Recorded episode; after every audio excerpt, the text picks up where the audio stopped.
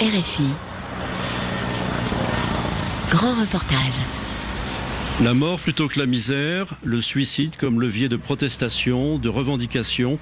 Depuis la mort de Mohamed Bouazizi, ce marchand ambulant en 2011, les immolations par le feu perdurent en Tunisie. Se donner la mort, et de cette manière, illustre un profond désespoir ancré chez certains Tunisiens face au manque de changement dans leur quotidien et la crise économique qui s'enlise.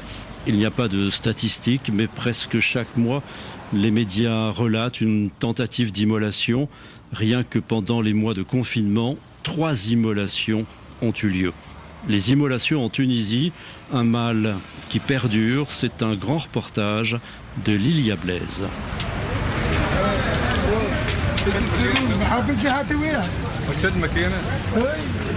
Survivre à une immolation est souvent très douloureux, physiquement mais aussi sur le plan moral.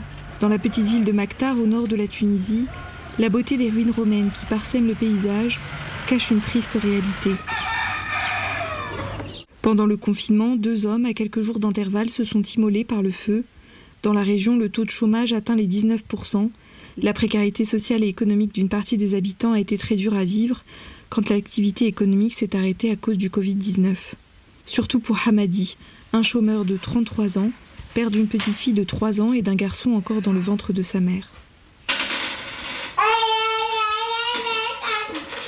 Il a failli ne jamais le voir naître lorsqu'il a décidé en plein confinement de s'immoler dans le bureau de la municipalité. J'entendais seulement le bruit autour de moi et j'ai senti la fumée qui entrait en moi. Et quelqu'un m'a éteint avec une couverture. Quand il m'a couvert, c'est là où j'ai inhalé le plus de fumée. J'ai eu une infection dans mon cou. Il a enflé.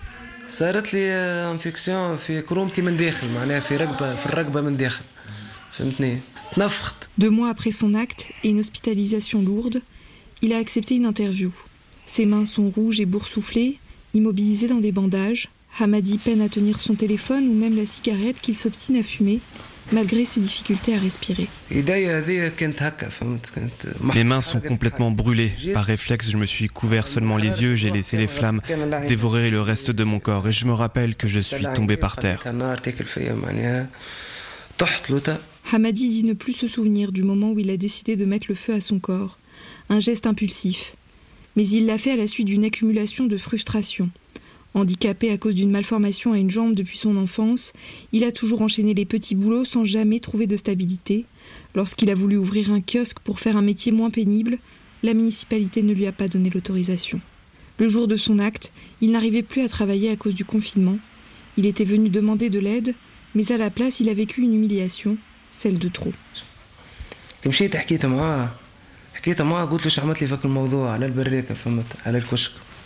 Je suis allé voir le représentant municipal et je lui ai demandé où ça en était de la demande d'autorisation pour mon projet de kiosque.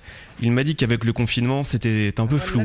En plus, certains conseillers ont démissionné de la municipalité et puis il m'a donné 10 dinars. Cela m'a rendu fou parce que je lui parlais de ma situation, je lui disais que je n'avais rien et que je devais trouver une solution pour faire vivre ma famille. Il me connaît très bien en plus, donc son geste a été très humiliant pour moi. J'ai vu rouge, j'étais en colère et je suis allé acheter un demi-litre d'essence de chez quelqu'un qui vend du carburant pour les mobilettes, pas une station-service.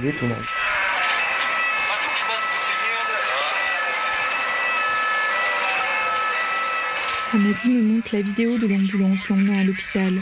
Pour ce chômeur qui a souvent manifesté et protesté après la Révolution contre le manque d'action de l'État pour aider les plus précaires comme lui, l'immolation par le feu a été l'ultime geste de désespoir, mais aussi celui avec lequel il espérait aider sa famille.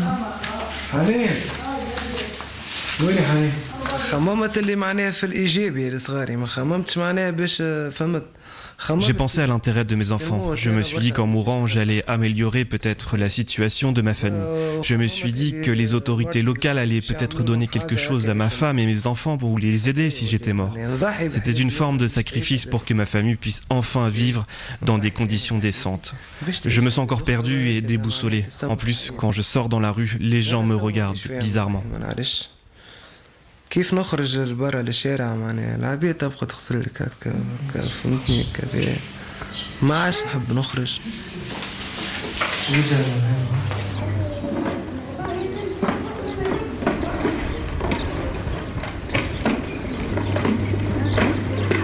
Près de 4 millions de Tunisiens se sont retrouvés dans des situations vulnérables sur le plan économique pendant le confinement, selon le gouvernement.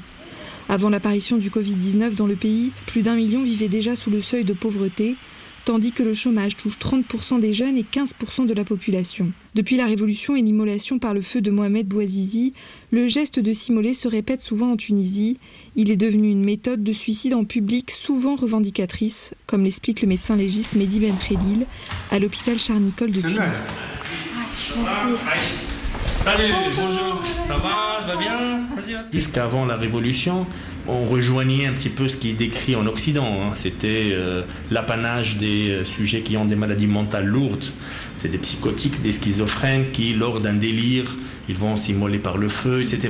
Donc on n'avait pas euh, cet aspect d'immolation revendicatrice qui était décrit en Asie, par exemple, à un certain moment, aux années 90. Ça a été aussi décrit en Amérique latine mais euh, on ne l'avait pas avant. Euh, autant pour les suicides en général, l'augmentation elle était un petit peu moins du double. Autant pour les immolations, lors de la première année, c'était euh, plus que trois fois et demi hein, d'augmentation, ce qui est quand même impressionnant. Pour ce médecin, dont le service couvre près de 40% des décès médicaux légaux en Tunisie, les nouvelles immolations ces dernières années sont différentes de celles qui sont apparues juste après la Révolution. Autant pour l'immolation, on a l'impression que la motivation elle est différente. La motivation, c'est de s'exprimer, c'est de pousser les autres à citer ces personnes, à parler de leurs maux et de leurs problèmes. Et d'ailleurs, c'est ce qu'on entend euh, chez certains survivants de l'immolation. Très souvent, on va dire que l'intention n'était pas de se donner la mort. L'intention, c'était d'attirer l'attention. Ce qui est différent les deux dernières années, je cite 2018-2019, c'est qu'on a quasiment le même nombre de cas, mais c'est maintenant regroupé par cluster.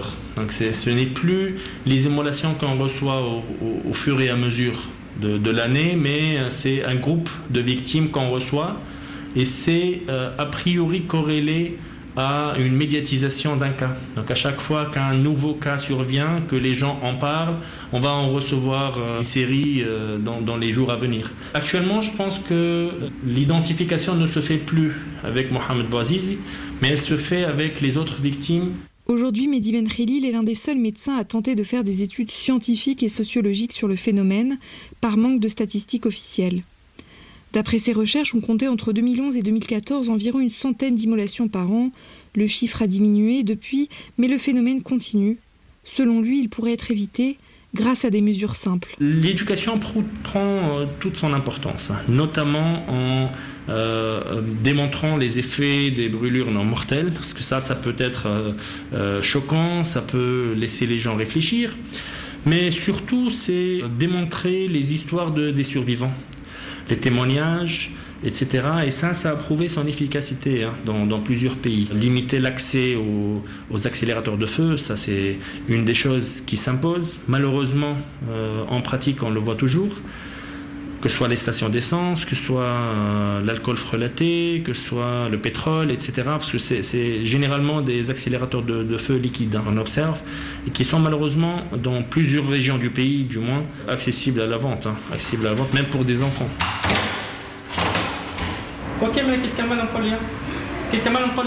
Mais l'acte de s'immoler par le feu révèle aussi des situations de précarité intenables ou de traitement indigne qui perdurent après la Révolution. Certaines familles sont laissées avec le drame de la perte d'un proche. C'est le cas de celle d'une femme de ménage à Korba, au nord-est de la Tunisie, dans la région du Cap Bon, où le bruit quotidien des mobilettes trouble la tranquillité du littoral.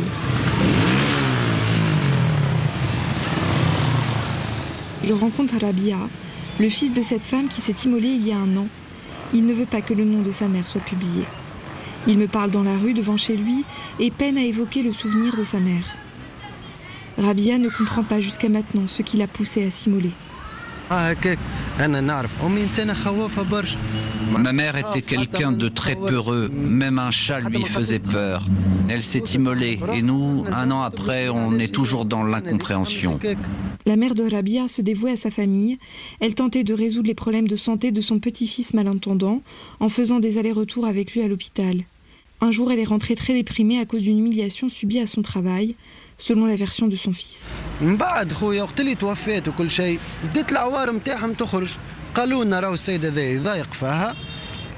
Après sa mort, des gens nous ont dit qu'elle subissait un harcèlement au travail.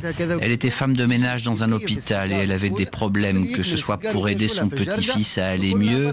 Et un monsieur jetait des mégots de cigarettes sur la terrasse et versait même de la bétadine sur le sol et lui disait Vas-y, essuie. Et tout ça est inscrit dans le procès verbal de la police avec les témoignages et les cartes d'identité des témoins. Elle ne voulait pas nous en parler parce qu'elle avait peur pour nous, parce qu'elle savait que si mon père ou moi entendions parler de ça, ça allait mal finir. Alors que si elle nous en avait parlé, nous aurions pu éviter qu'elle en arrive à se brûler.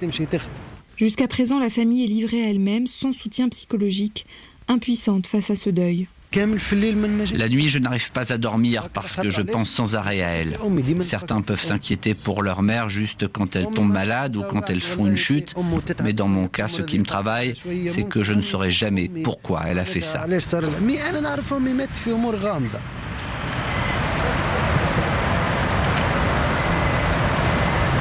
Alors que la nuit tombe à Corba, je laisse Rabia pour rejoindre une autre famille en deuil, à Gelma, près de Sidi Bouzid, berceau de la Révolution.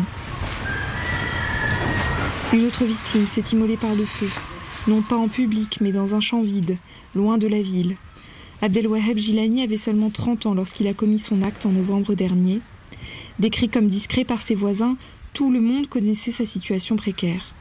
Il vivait seul avec ses parents et travaillait comme gardien de nuit depuis 5 ans, grâce à un système mis en place par l'État pour les chômeurs, le mécanisme 16. Sauf qu'Abdelwaheb n'a jamais été titularisé comme promis et il a continué à travailler sans percevoir de salaire jusqu'au drame.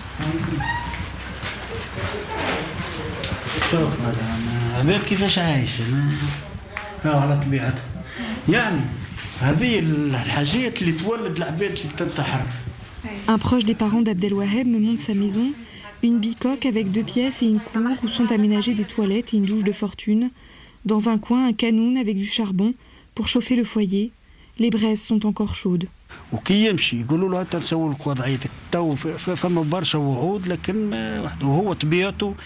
À chaque fois qu'il allait demander son paiement, on lui répondait ça viendra. C'est devenu trop pour lui. C'était quelqu'un de calme et de poli, mais c'était trop dur. Il voyait les gens avec qui il travaillait être payés et pas lui. Il a commencé à avoir des idées noires et a voulu mettre fin à ses jours. Il est monté une fois sur un poteau électrique pour s'électrocuter, mais des gens l'ont sauvé. À la seconde tentative, il a pris une bouteille d'essence et il est allé dans un champ à 3 km de la ville pour que personne ne le voie. Après son acte, des protestations ont eu lieu dans la ville pour demander plus de justice sociale. Le taux de chômage des 15-24 ans atteint les 35% à Gelma.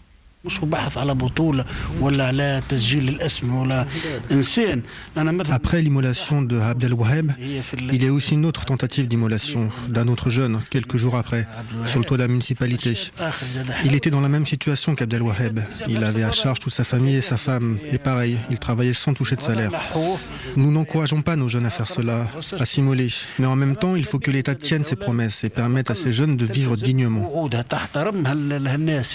Après la mort d'Abdel Waheb, le nouveau délégué de la ville a admis qu'il y avait eu des défaillances dans le traitement de son dossier, selon une enquête du ministère des Affaires sociales. Aujourd'hui, le phénomène des immolations touche encore la Tunisie, à raison d'une immolation par le feu en moyenne tous les deux mois, selon les coupures de presse. Pour les médecins qui s'occupent des survivants, le plus dur reste les séquelles physiques et psychologiques que les patients gardent encore pendant longtemps. La date de l'accident 2016. Accident de, la voie publique Non, accident domestique. Nidal Mahdi est spécialisée en chirurgie réparatrice à l'hôpital Sarloul de Sousse. Elle a vu défiler de nombreux cas de grands brûlés dans son service. Sauf qu'ils ne se rendaient pas compte que, que limite, s'ils s'en sortaient, ce qui n'était pas toujours le cas, ils auraient des séquelles qui allaient durer pour la vie. Déjà, l'immolation, c'est la flamme. Donc la flamme, à part le fait qu'elle brûle la peau, la flamme, euh, elle va donner des conséquences respiratoires parce que la flamme, elle suit, euh, je dirais, le trajet du, du, de l'oxygène. Donc généralement, il y a une brûlure associée des voies respiratoires qui fait que euh, même si la brûlure n'est pas très étendue au niveau de la peau, on peut avoir des personnes qui vont inhaler de la fumée et qui peuvent avoir des problèmes pulmonaires. Pour Nidal, le plus difficile commence une fois que certains patients sont sauvés. Il faut arrêter de le faire parce que même si vous survivez, c'est triste de le dire, mais les conséquences sont pires que la mort elle-même. Il y a des patients qui souhaitent, qui me disent réellement pourquoi vous m'avez sauvé? Il y a des patients qui m'ont dit ça. Il y a des personnes qui ont perdu euh, leur nez, qui ont perdu euh, leurs oreilles, qui sont sur un programme de chirurgie réparatrice très long, très coûteux, avec des, avec des résultats qui ne sont pas toujours probants. Pour elle, si le mal perdure depuis la Révolution, le risque est que l'immolation par le feu se banalise et devienne un moyen comme un autre de protester. Je me souviens, il y avait deux ou trois jeunes qu'on a eu dans le service, c'était des adolescents, nous n'avions même pas l'identité du patient. Et après, on s'est rendu compte que c'était des conflits euh, dans la famille. Il y avait même des cas caricaturaux d'un jeune qui s'est immolé parce que son papa lui a refusé euh, des baskets. Il y avait une limite à ne pas franchir avant, parce que le suicide, déjà, dans nos sociétés, il y a le contexte religieux qui fait que c'est pas toujours très bien perçu. Mais on dirait que le suicide de Boazizi a, banalisé cette façon de se suicider. Pour certains survivants, la menace de s'immoler reste aussi un moyen de pression face à l'injustice. C'est le cas d'Adel Dridi, un jeune homme de la ville de Tebourba, à une trentaine de kilomètres de Tunis. Je l'avais rencontré en 2017, juste quelques jours après qu'il ait tenté de se tuer par le feu.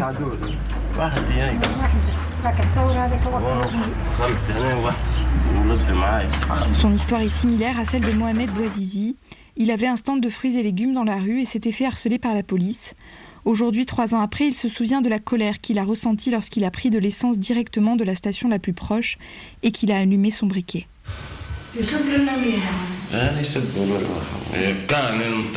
Jusqu'à maintenant, j'ai du mal à me remémorer mon immolation. Même avec les jours qui passent, il y a des instants dont je ne me souviens plus. C'est un peu comme un rêve. J'ai commencé à réaliser que trois ou quatre jours après, j'ai commencé à sentir les douleurs et je me suis demandé pourquoi j'avais fait ça. J'ai fait ça à cause de l'injustice. C'était pas prémédité à cet instant-là, je voulais juste réagir. Le choix qui s'offrait à moi était soit de tuer le policier qui m'avait tabassé, soit me tuer moi, arrêter ma colère. Travailleur dans l'économie informelle, Adèle n'a toujours pas de statut pour travailler légalement. Il a construit lui-même clandestinement un kiosque pour tenter de vendre des sandwichs.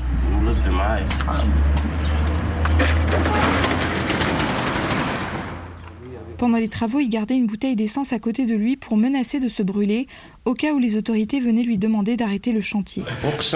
J'ai toujours une bouteille d'essence à mes côtés. J'avais deux gars qui travaillaient avec moi sur le chantier et qui se cachaient à la maison. Je sortais et je ramenais des briques tout en travaillant pour payer ça.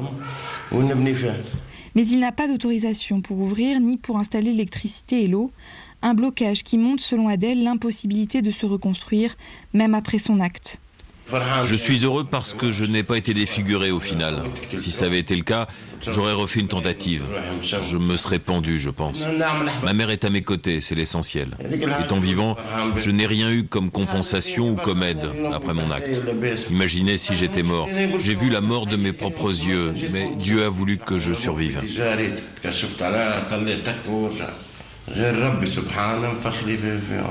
Que faire face à ce phénomène qui témoigne d'un malaise économique et social difficile à apaiser?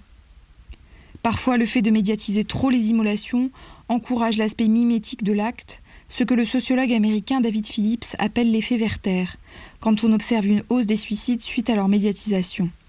Mais pour certains médecins et psychiatres, la prévention et la sensibilisation doivent passer aussi par les médias. Fatma Charfi, pédopsychiatre à Tunis, est en charge d'un comité de lutte contre le suicide.